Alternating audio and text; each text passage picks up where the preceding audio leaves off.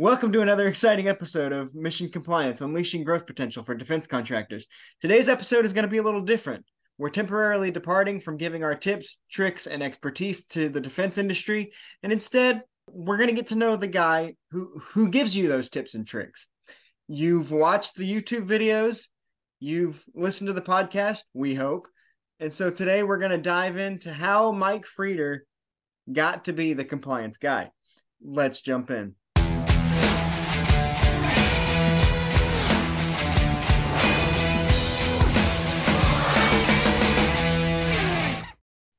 As I said, we're joined again by Mike Frieder, president of On Call Compliance Solutions.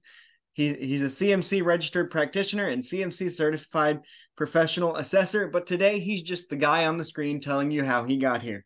So, like I said, in previous episodes, we spent a lot of time talking about compliance, security, and other very serious topics. This week's going to be a little different. We're going to get to know the guy who gives all that great advice, uh, the face of the YouTube channel, the guest on the podcast. But how did he get here? So, Mike, you told us on a previous episode how you wanted to network, but but the networking event was in a bar, and you were 20 years old and you couldn't get in. How did you go from sneaking into a networking event at a bar while living in your parents' house to the compliance guy, to the face of a YouTube channel, to the face of a, a sector of an industry?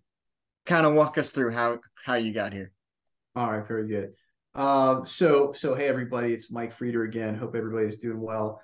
So, uh, you know, I was kind of hesitant about doing this episode because, of course, you know, we really try to keep the spotlight on compliance and helping defense contractors.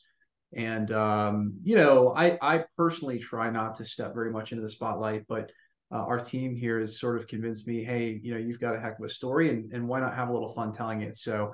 Uh, I'll do my best and and you know ask me questions if uh, if there's any point where um, you know, seems like I need a little bit of coaxing along to get what you want out of this. So, oh, exactly, um, for sure.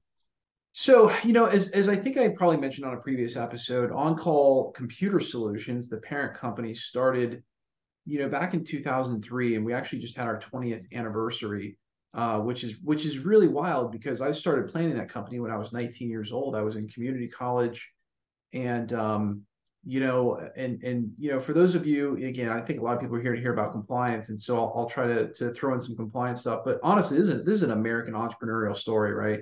I mean, that's really what it boils down to. I uh, I was working, I think my second job, um, I was uh, I was in a very very small three person internet company, uh, and they had named me their chief operations officer, which when there's only three people is not quite as impressive as it sounds and there wasn't really anywhere for me to go and there were some aspirations that i had in life monetarily and um, experience wise that just you know that the kind of money i was making wasn't really gonna it wasn't gonna take me there. It just simply was not the right path for me.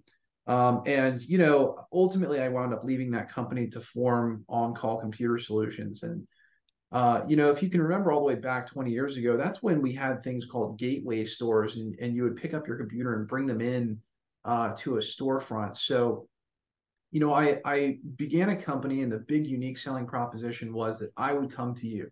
You wouldn't have to unplug your stuff. I'd come, I'd sit in your house, and I would actually do the computer repair right then and there. And uh, that was the big novel idea. And it was, in fact, a novel idea. It was an incredible idea. Uh, and so, you know, that's really where I started. And from there, it grew from, uh, you know, a residential in home type of computer service to commercial. I had some people that said, "Hey, well, you did such a great job in my house. Can you come fix computers in my business?" Um, and all the while, you know, company name never changed. My attitude was I always wanted to be there for our clients, right? I always wanted to be on call for our for our clients, right? You call, I come. Like that was very very simple concept back in those yeah. days. And so, you know, as the company grew, the IT industry also evolved as well. So we we amassed a really significant client base of small to mid-sized businesses. We grew personnel wise. Um, and that was, you know, back when we just had one office in Tallahassee, Florida. And I began building the business, uh, you know, in a direction of larger and larger commercial businesses. And so as I built the businesses larger, you know, kind of an interesting thing happened. You know, we started to get some defense clients in there and some state and government clients in there. And they had some pretty unique needs. First off, cybersecurity was paramount. It's very important to them. Um, and especially in those early days, viruses, you know, could really wreak havoc and be very contagious uh, to other computers on a business network, which was a, a, fairly novel concept at the time. And so we got really good at thwarting that and making sure that didn't happen to our clients. and uh, at a certain point in time, around 2013, 2014, I actually moved to Norfolk, Virginia. So I had met my my wife Rachel, and um, she needed to kickstart her career as a professor, and so she landed at the Old Dominion University, uh, which uh, which we still uh, absolutely love. I have a lot of great friends and family there. And uh, when I went to Norfolk, Virginia, I had never set foot in the state of Virginia, um, never set foot there. And, uh, you know, I sort of just said, hey, you know what? Uh, if if we're going to work out, then the business side of things that'll work out, and I'll figure it out as we go. And that's exactly what I did. I went there. I spent about the first six months kind of hanging out, running the business from afar and realizing that it wasn't going to completely tank and that we had a really good team under us back in back in Tallahassee. And uh, so I opened up another office in, in Virginia and came across a lot of defense contractors, just a tremendous number of them. And uh, ultimately, over the period of time, I really began to fall in love with these people. They were not traditional businesses. They were doing exciting things in business uh, they were making things. They were they were you know their clients were the military and you know the Navy and the Air Force and things like that. And I just really thought that was cool. It certainly was just a lot more fun to talk with those people about what they were doing than lawyers and doctors. And don't get me wrong, we have a large expansive client base of lawyers and doctors and, and really actually from every industry, you know, on call manages technology. And but I really fell in love with defense contractors. And around 2016, one of my clients came up to me and they said, Hey Mike, there's this thing called NIST SP 800 171 um, it's going to be mandatory for us, and we need your help figuring it out. And um, you know, by the way, if you can't figure it out, well, um, you know, we're gonna have to find somebody else. And I have to tell you, I'm not really a person that likes to lose. Um, our client retention rates are up above 98%. Um, you don't get to a 98% uh, client retention rate in a business this big by not being absolutely fanatical about customer response. Uh, again, the name of our company, for better or worse, is on call, and, and that's really how we feel about it for our clients. Um, we have incredible response times. I've always been obsessed with that and uh, obsessed with our with our service delivery. And so you know, we said, okay, well, uh, we'll go figure this this crazy random compliance standard you just threw at us. We'll go figure that out. Uh, because in the back of my mind, you know, I don't think the client knew it at the time, but basically, I said to myself, whoa, if they're coming to me with this stuff, well, then the rest of my clients are going to come to me with this stuff as well in defense. And so uh, unbeknownst to me, and I'm extraordinarily impatient. Um, and I think probably, you know, I'm the type of person that will work harder than anyone else in the room for the idea of being lazy and probably never achieve it. Uh, but I basically built the world's first sort of quick implementation program for NIST SP 800 And really, since 2016, we've been evolving that program very, very rapidly um, to enable us and empower us to help defense contractors to implement these standards within days. I mean, literally start to finish. And I have to tell you, these days the program is really incredible. I mean, it's unbelievably extensive. We've got thousands of hours, uh, you know, of, of attorney time in in the policies we have, the workflows. Um, we have uh, just a ton of resources that go into the training, and we are able to literally sort of uh, parachute in and work with the average company in two to three days, depending upon their size, and get them compliant. I'm not talking about small companies. I mean, I'm talking about companies with hundreds of employees and major manufacturing facilities. Um, and you know, we typically, you know, for the larger versions of those companies where they've got multiple facilities, you know, you're probably tacking on about one day for every extra facility. Um, but you know, generally speaking, we did essentially what was unheard of at that time you know the the the first off the major complaint was oh my gosh this thing takes years to implement. And in fact what a lot of what we had found was we found that people were taking anywhere from six months to 24 months really to uh, to implement this thing. And i'm just not that patient. I mean i'll just tell you i'm not that patient. Um, and you know we really like the idea of helping people to accomplish what their ultimate mission was, which was, you know, they dreamed of this compliance thing just never having come up before. And so we came up with future follow up programs that allowed them to continue to sort of run their business while we handled the compliance. And it's an evolution. You know, what it boils down to, Roman, I'll tell you, is, you know, the evolution of any good company is a two way conversation between leadership and the clients Um, and and really, I would tell you that our success 100% is built on listening to what our clients tell us in these meetings, taking that back and analyzing it, and coming up with solutions to make it so. And I think that's where I think, you know, I think a lot of our competitors really, um, you know, if you can even really say there's competitors to us, because I don't really think there is. I think that's where uh, a lot of them really struggle.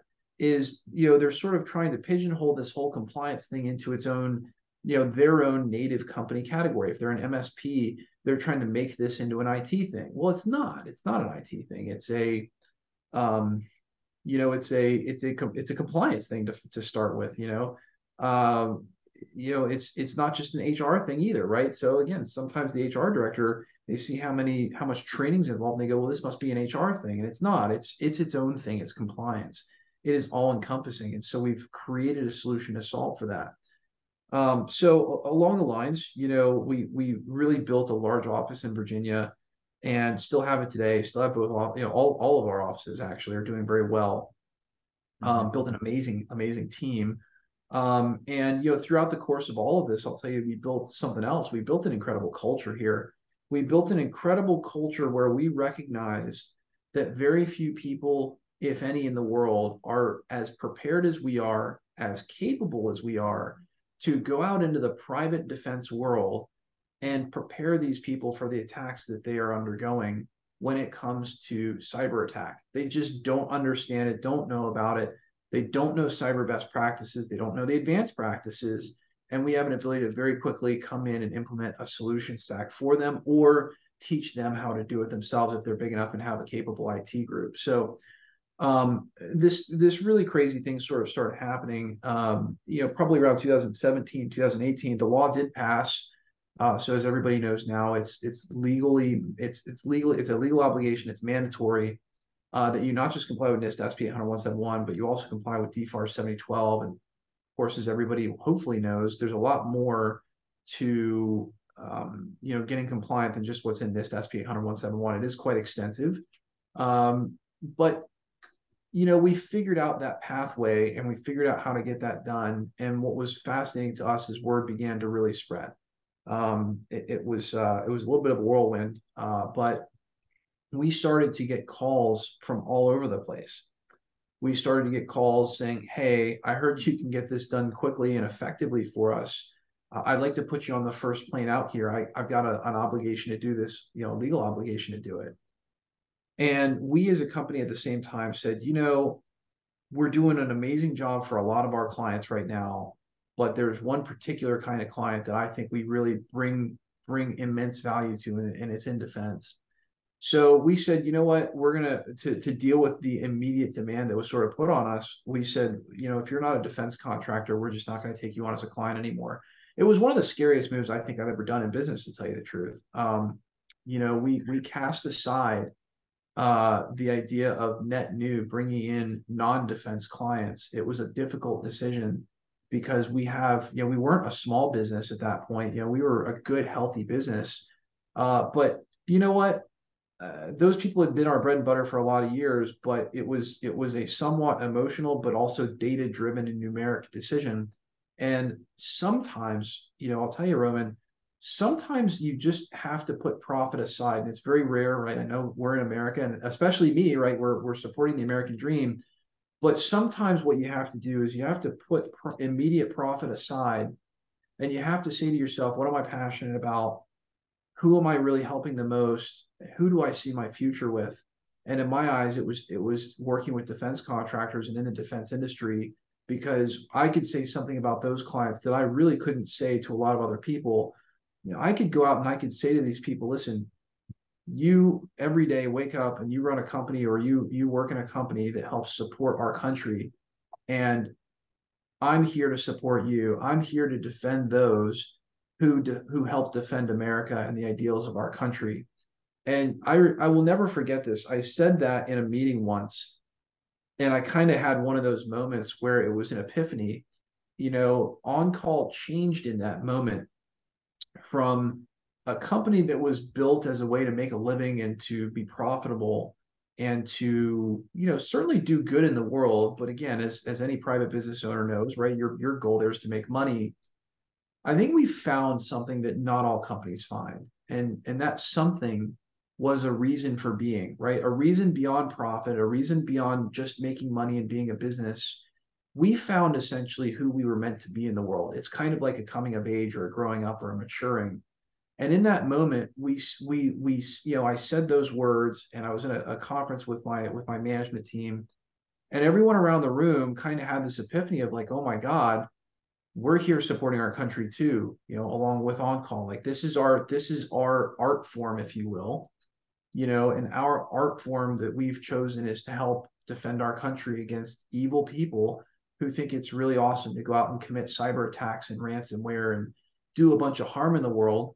And at the same time, and this is my favorite part of it, you got to remember, I'm I'm just an entrepreneur at the core.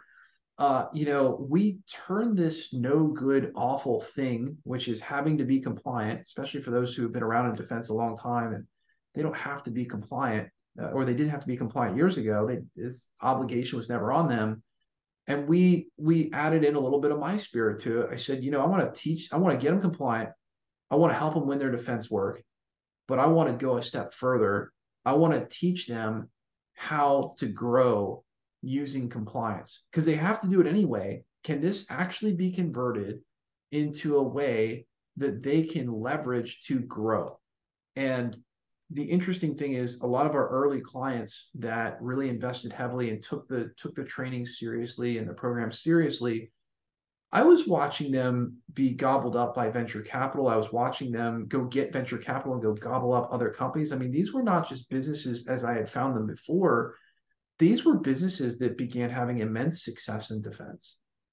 And so I, I looked at this and i said wow you know this is really happening and we really are making not just an impact on on compliance and cybersecurity but we're making impact on these businesses and their growth.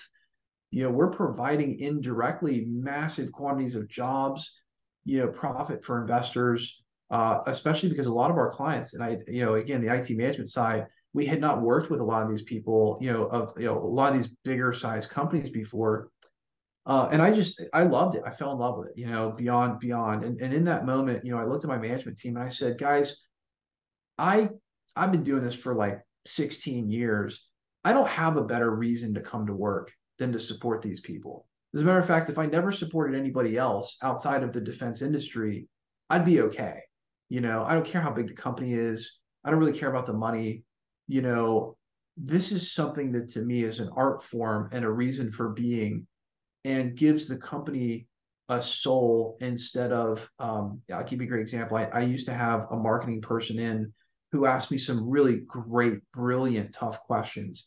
He said to me mike why do we do what we do? And the best answer i could give him is because well you know we're supporting small business owners and their pursuit of what you know their goals are. And you know that's a good answer. I think that's a really fair answer you know and i think the other part of that answer is i said you know look at you know xyz marketing person. Uh, we do this to make money right uh, we do this to build careers. We and I and I laid out some reasons, but in my head, you know, me profiting as a business owner wasn't really good enough. It wasn't that full feeling. It wasn't self-actualization, I guess you would say, right? So, you know, when when that statement came out, everything changed. I mean, everything changed. The whole leadership team really switched on. You know, there was a a cultural momentum that we'd never experienced before there was a reason for being that we'd never experienced before. There were new things being said in meetings that could never have been said outside of doing what we did. And there was literally a feeling of, um, you know, figuring out who we were supposed to be. Now, I'm not, I, I am a religious person, but I'm not going to take this in a religious direction. But I think that there are some people who later in life eventually sort of, you know, find their faith, if you will, and what I will liken this to is us finding our faith. And our faith is the idea of helping defense contractors who help defend the country and defending those people, defending the unspoken heroes who really just don't get enough credit uh, for the things that they do. I mean, these are the people who are literally not just keeping our country safe, but keeping the world balanced and keeping them safe. And the interesting thing is, we help our clients in a lot of circumstances realize what we came to realize, which is when you play a role in this ecosystem, this defense industrial base, it's a big deal. It's not it's not a small it's not a small thing to choose. It would be way easier to not have to jump through these hoops and deal with compliance and the mm-hmm. red tape and bureaucracy and complicated contracts that the government throws because of how big it is and because they can't afford to make a mistake. Um, you know, so I, I think in that regard, you know, it is an extra burden to be a defense contractor sometimes. I think there's also sometimes a bigger pot of gold at the at the end of the rainbow as well. So that's kind of interesting. But you know, ultimately, I think, you know, our story is as much a story about business and entrepreneurial success as it is about what I think is maybe our biggest success, which is the idea of self actualization within the small to mid sized business. The idea that you can actually realize a purpose beyond shareholders uh, that a business has been put there to accomplish. And I think for us, that is compliance. Now, I'll go a step further. Um, one of the other things that really bugged me for the first several years that we were consulting with this was that we had to charge a ton of money. I mean, there's no way around it. All right, this mm-hmm. this thing is like hundreds and thousands of pages uh, of of technical mumbo jumbo and you know legalese and hard to understand stuff, and the intent's even harder to understand. And then there really are genuine gray areas of it. It's a mess. I mean, it's you know, you're talking about trying to have one standard by which to secure all, and and that theoretically, I don't even think it works, but it does work. It actually really does work well uh, in terms of the net effect, which is when clients implement this, they are more secure. And in fact, they're so secure that it's extraordinarily rare when someone implements NIST SP 800 and satisfies their deficiencies that they uh, experience a cyber breach ever again. I mean, we have an unbelievable uh, success rate. So you know once you kind of find you know that that you know who you're meant to be piece then all of a sudden you truly become absolutely magnetic and i think that's something that we have experienced is we have everybody coming to us everybody um i mean there's just there's a lot of it companies out there that can read through the standard and kind of look at the technical controls i don't think there's any company out there um, not even the big ones who are sort of traditionally in that federal space, who really understand how to leverage compliance as a positive thing like we have. And, you know, a lot of times we wind up talking with smaller businesses. And it is a lot of effort to go through all of this and, and implement it. It's even more effort to really design a program like ours where you can have minimal client touch, uh, you know, comparatively, and do this in days, not months. It's high impact. Um, and then we've made it scalable, which is which is even maybe the the, the biggest accomplishment yet is that uh, you know our company has has turned this into a big scalable thing. So, you know, with that in mind, I think there's there's a lot of challenges that that come about, but one of them was dealing with the smaller businesses, the smaller defense contractors. Um, I'll be honest with you, I love our enterprise clients. I mean, they just you know they make our gears turn. I, I love big challenges and that's sort of the kind of person that, that I am. I really enjoy dealing and and bringing people together around a problem uh, and being the connecting link to solvency. Um, but you know, at the end of the day, uh, there's an interesting that happens in defense work. First off, you got a 25% set aside for small businesses. And another thing that I never really realized is just how many of those micro businesses existed. I mean, we're talking about you know, one person businesses. And if you told me there was a one person business that was in defense contracting years ago, I have to share with you, I would have just called, uh, I would have called, uh, uh, I would have called some bullocks on that, right? Like, no way, you know, like what one person company is making tanks. But, you know, that was my own ignorance and not really understanding how government contracting works, which we have a much better understanding today.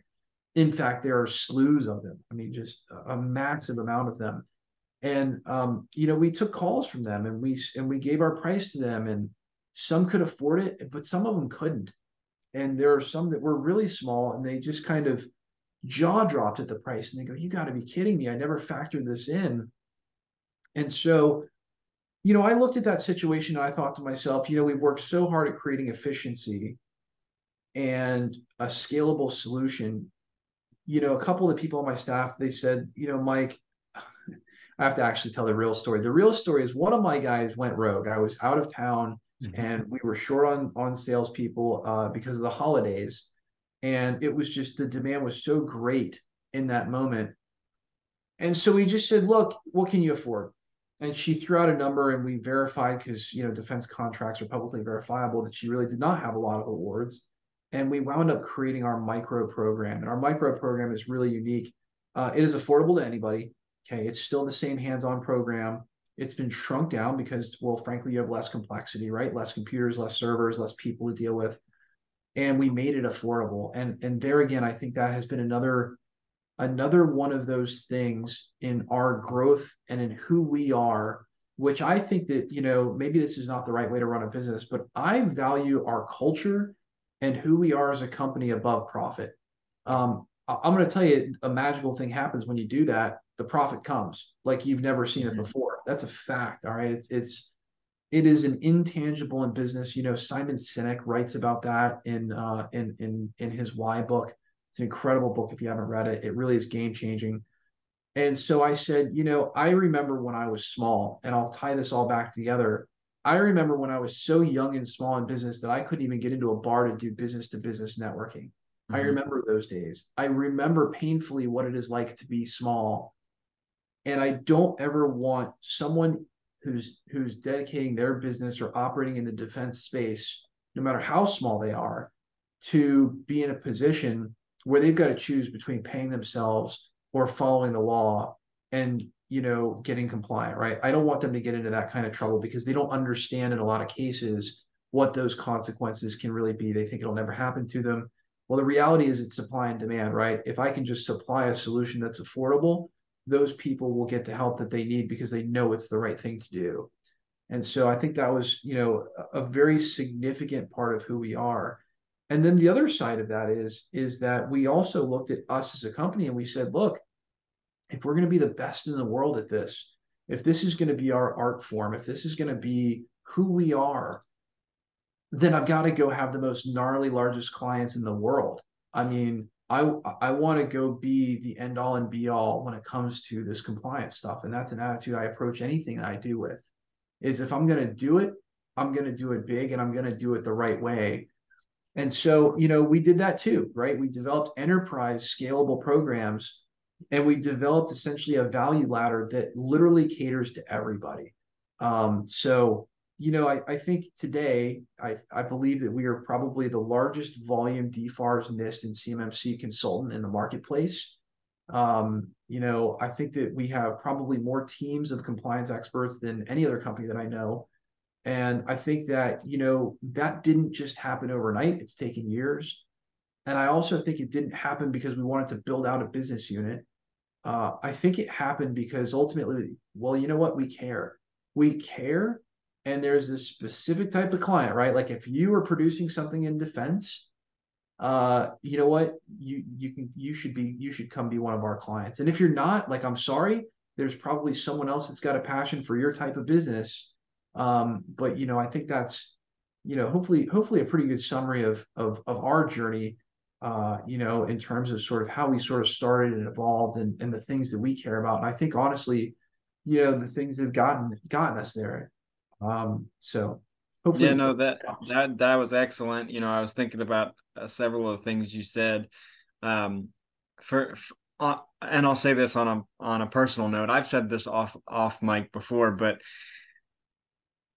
but I I came to join the team, you know, a, a, a, few months ago, and and before that, I was at a job where I struggled to feel like what I was doing was actually contributing to the world, like like like whether or not I did what I was supposed to do in in in this job, it didn't matter, and so one of the things when when I got on the phone with you and we started talking. First of all, the fact that you called me on the phone and it was you, the CEO of this company, when when, when I'm looking for something where I can feel like what I'm doing is making a difference, the fact that you pick up the phone and you call me and we're on the phone and we're having this conversation and you said you know you said those words that that kind of in the room were a game changer for the uh, de- defending those who defend our country you said that to me and that was the moment on the phone where I was like, I'm in. Like, whatever the job is, I'm going to do it. Because that right there was like, oh, this makes a difference. This this matters. And and and so you you you mentioned that that was a moment for for you as a for for you as a president and CEO and for the people in the room it was like oh this is what we're supposed to do it was the same thing for me when i heard it on the phone from you yeah so and then and then the other thing that you said about about culture mattering over profit. I i've seen it go the other way. And that was another reason why i i said i'm in. Because you mentioned that on the phone to me as well. And uh, but, but but but between you saying the words about defending those who defend our country and saying that culture matters that that that got like i'm here we're here doing this podcast today because of those two things and i just wanted to i wanted to let say that to you a so that you know b so that our listeners could know that like everything you're saying about culture mattering and, and the importance of defending those who defend our country that's that's real that's not just something that you're saying for this for the sake of this podcast.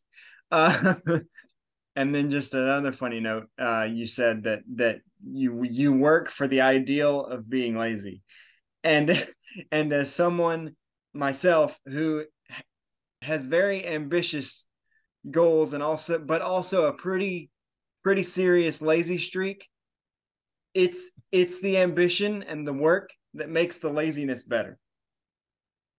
Because when you're able to be lazy after all it's done, you're like, it's worth it because I put in all this work first.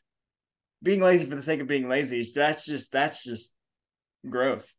But what, but being lazy after you've accomplished something, after you've put in the work, after you've done the hard stuff, that's when it that's when it works the best. So all that to say, if you've been around long enough, you you see some things. And so you've kind of been doing your own thing with On Call for 20 years now. What's the craziest story you can tell us? What's the what's the wildest thing that's happened to you through this whole journey? You know, there's a lot of first off i want to i want to address what you said one i appreciate that very much and, and we've we've talked off mic before about this and um you know if if you do happen to be a business owner you know i know you're here to hear about compliance but i think it's a really cool story um, I, I, tend to find, you know, two kinds of people in the world when it comes to smaller businesses, but also large businesses. You know, some people say, I hate my coworkers or I hate employees or, or whatnot. Um, I have to share with you that if if you're a person that has has found yourself saying that you're doing something wrong, um, I love our team. Uh, you know, we're in IT, which is the hardest, at least a part of our company's in IT. It's probably the hardest field to recruit and retain people in right now. Nobody leaves our company. Like it just doesn't like nobody leaves our company. And I mean, people love it here, right? And we absolutely pay amazing, but that's not the reason why. The reason why is because we understand the impact. We have a culture that puts our people first. Um, there are so many of those elements. And you know what? For what's really cool is we put a little bit a little bit of that into our compliance training too. And we teach our clients what it's like to remind their employees that they're doing good in the world as, as a part of the defense ecosystem that keeps the world safe. So you know i i you know if you're listening to this podcast what you're really hearing is the result of a finely tuned culture that cares. And I'll also just simply share with you, you know what, when you have the right elements in a company, the profit will come to, right? Like I assure you, there's no lack of profitability. It's not, it's not an issue. Um, we do just fine. And we, and you know what, I sleep good at night. And the company, you know, has grown almost every single year consecutively for 20 plus years and it's not on the back of trying to scrounge out every last penny of profit. And I get it when you when you get to be a larger company, shareholders drive profit requests. Um, you know, again, I, I totally get it, right? Everything begins to swirl around that. But I think that the really truly profitable companies, you look at like Apple, you know, those are people who are passionate about other things than money and when you can rotate a culture around a different access than just coming to work to make money every day money's just not the be all and end all it's it never has been to me. Um, you know i i think you know the people that look over the numbers of our company are always seem pretty darn happy. Uh, you know but i will i will share with you that there's just simply more to life. And you know, one of those things to me is is freedom. Uh, so, you know, I think that's a, another motivating factor is that you know we enjoy certain freedoms in this country and a lot of the countries that we work with as partners uh, in defense. And that freedom, I think, is really priceless. You know, the ability for me to go haul off and create this podcast and really truly say whatever I want without fear of retribution. Mm-hmm. You know, I, I, don't take that lightly. So I'm sorry. Tell me that question one more time because uh, the que- um, the question and and you told a story a couple episodes ago that I don't know if you can top. Well, the crazy the craziest the craziest thing that you can tell us that's happened to you you know, I got to tell you, I got a lot of crazy stories in business. I mean, 20 years of it. And, and well, a couple episodes ago, you told us a story about the tinfoil box, and I don't know if you can yeah. top that, but try. I'm not. I'm not even going to try. I'm not going to. I'm, I'm not going to try to top that. But I'll. I'll tell you a personal story. Um, because because, uh, I I think it's a really cool story. I was really getting warmed up in in the defense industry, and you got to remember that we probably had about 13, 14 years of the business, um, you know, just being a traditional sort of managed IT services business. And I started getting these phone calls and I started having to go get on airplanes and go fly everywhere. And I was walking the dog one morning with my wife, and she turns to me um, and, and she says, Mike, is what you're doing legal? and and the next question was, are we okay? Like not relationship wise, just like, hey Mike, you know, did you like join the mafia? Or are you doing something illegal? Like, what's going on, man? Are we gonna get brought in one day out of the clear blue? What are you doing? and and you know, I share that story because sometimes when you transform as a business and you transform as a person, you know, the people around you will ask questions. Mm-hmm. And you know, what spurred that question was I was I was explaining to her that we were doing work for a certain specific three letter agency uh, and and we're under NDA from all of our clients, so I'm always very careful about what I say. But you know, when she heard who who we were doing work for, she just immediately thought like something's got to be wrong. This is insane. You know, Mike's little small business over here is like advising on cybersecurity measures to very very large agencies and enterprises and it was it was a moment when i would tell you i thought i thought man what i'm doing really is crazy and by the way i think i've made it and I'm I'm really having some significant impact in the world. So I, I think that's one story. But another story that I'll tell you just for fun is uh, um, and again, I won't say any kind of specific names, but I was inspecting uh, I was inspecting a very very large facility. I think the building was probably well over hundred thousand square feet, and we were doing a physical premise walkthrough of the building. And in the middle of the building was this like cinder block bunker. I didn't realize it was a bunker at the time. It just kind of looked like a room in the middle of this big open warehouse. And it wasn't super unusual for me to see something like that. Um, and I was aware that, you know, this company did some really interesting things. And so we we're, we're on the physical tour and the gentleman says to me, well, you know, do you need to see inside this room? And I said to him, well, I need to see, you know, I want to make sure I fully understand the facility. I'm, I'm, you know, giving you all the right advice here. Um, so if there's a computer in there, yeah, absolutely. Let's take a look. He goes, okay, hold on, I gotta go get the key. And he goes and he gets like two or three keys, and there's like three or four locks on this door. And I'm just sort of naive. I'm not really thinking about what's going on here.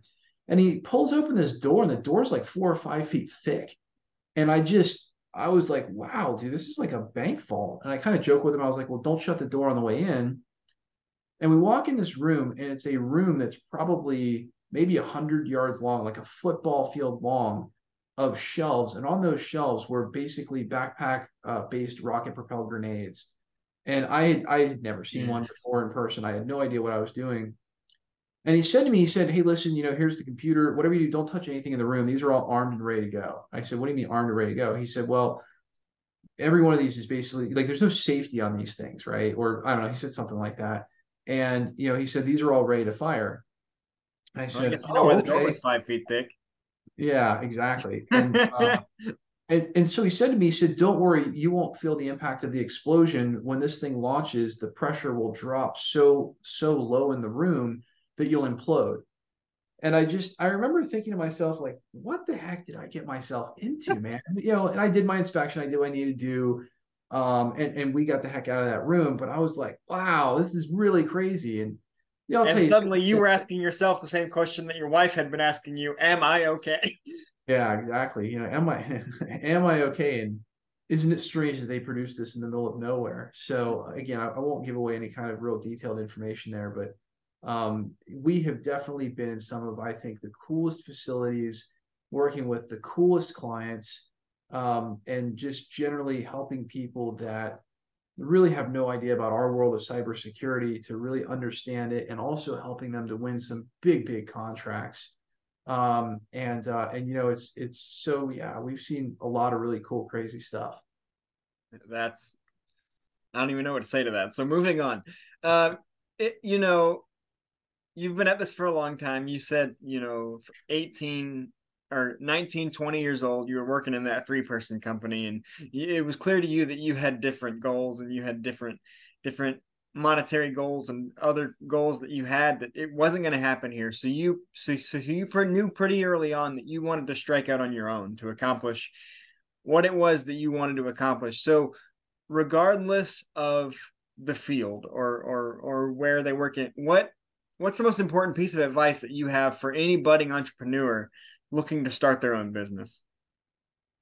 You know, that's a, that's an interesting question. Um, you know, I, I think probably going back. I mean, the easy one is like, let's go. First off, the answer is uh, just go do it, right? So I think number one, um, not everybody should own a business. I mean, I just, you know, I, I, think the American dream supposedly is to go start your own business and do your own thing. But I'll, I will tell you, the level of stress that comes along with business ownership is something that I don't think all people are well equipped for. Um, that's a fact, right? I think you can look at uh, a lot of different books. I think um, I can't remember his name. I think it's Tony Hsieh or something like that.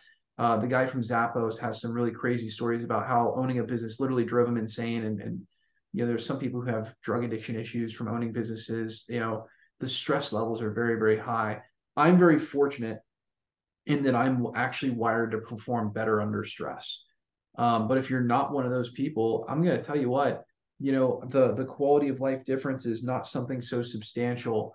Uh, you know you really got to want to go do this. But if you're a person that wants to go do it then there's only one choice which is just hurry up and go do it. Um, so the first thing is give some really deep consideration as to whether or not building a business or becoming an entrepreneur is really the right move for you.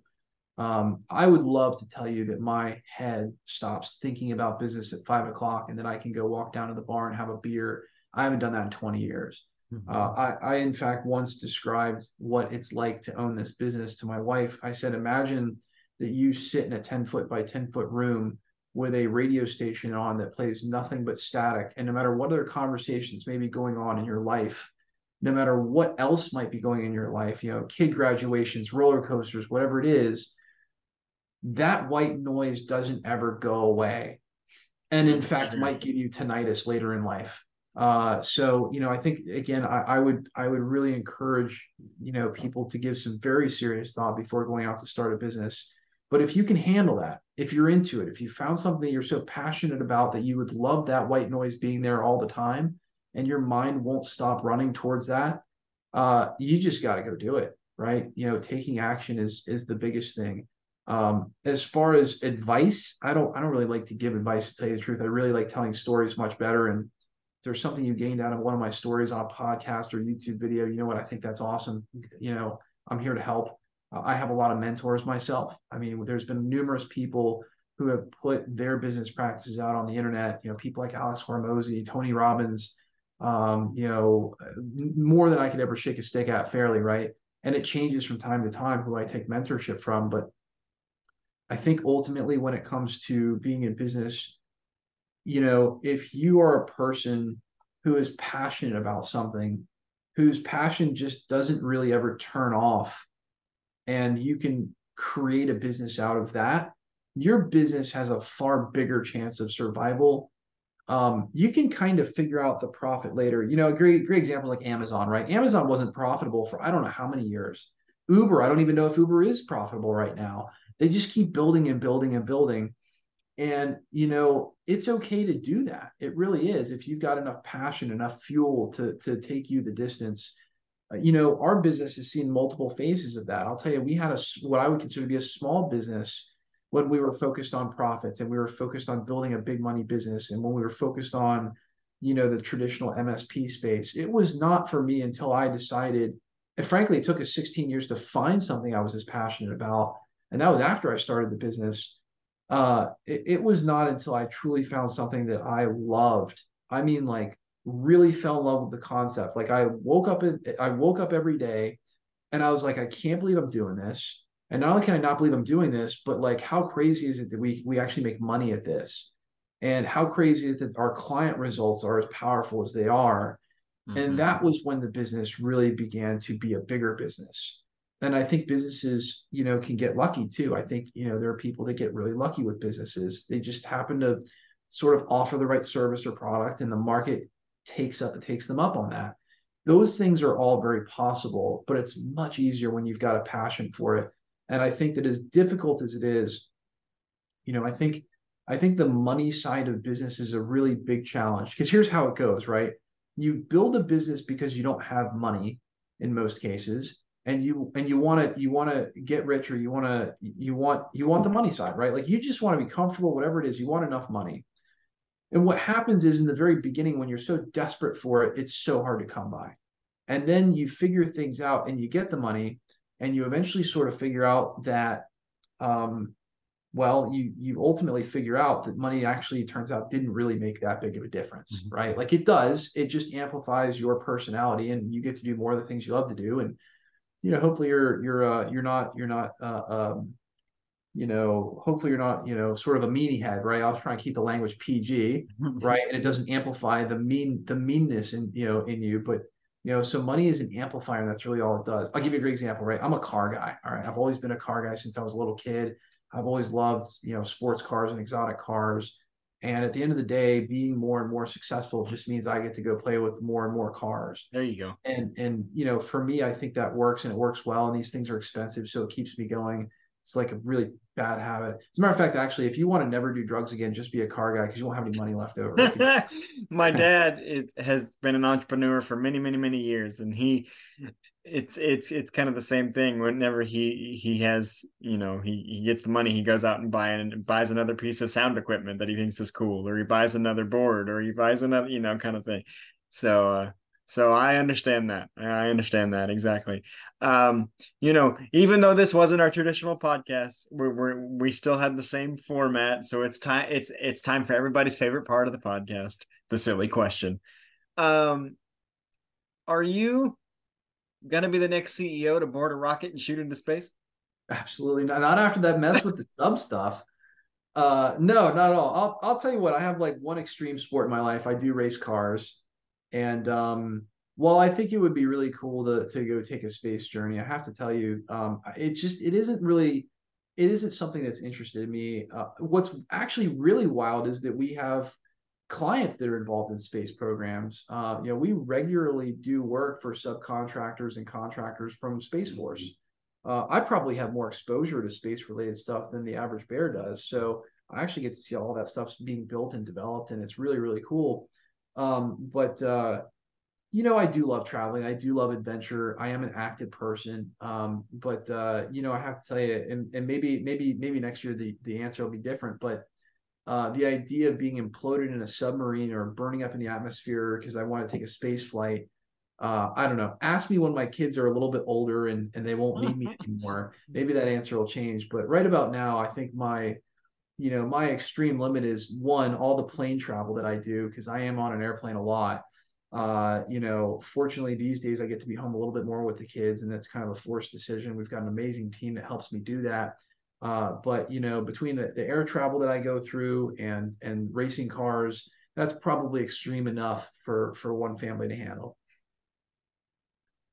That's so yeah, you see all this stuff being built that goes into space and stuff, and you're like, not going to be getting on that.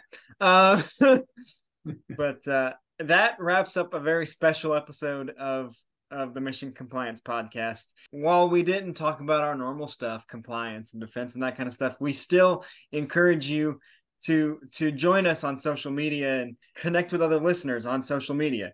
Share your thoughts, ask questions, and engage with fellow listeners by using the hashtag Mission Compliance Podcast. You can also visit our website at missioncompliancepodcast.com for show notes, transcripts, and other content. And I want to stop here for a second and thank you, Mike, for sharing your story with us th- this time and get us a little more of a personal note to this podcast and who who we're hearing from on YouTube and on this podcast on a weekly basis. So we thank you for joining us. Oh, it's my pleasure, Roman. And thank you for putting this awesome podcast on. So always a pleasure.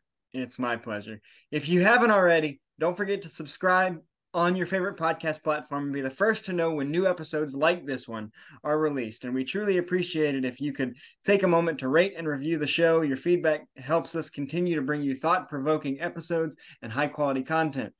Join us on the next episode when, when we will once again be talking about your compliance needs and defense topics as we delve further into the dynamic world of defense, security, and industry innovation. Until then, take care, stay informed, and make compliance your mission.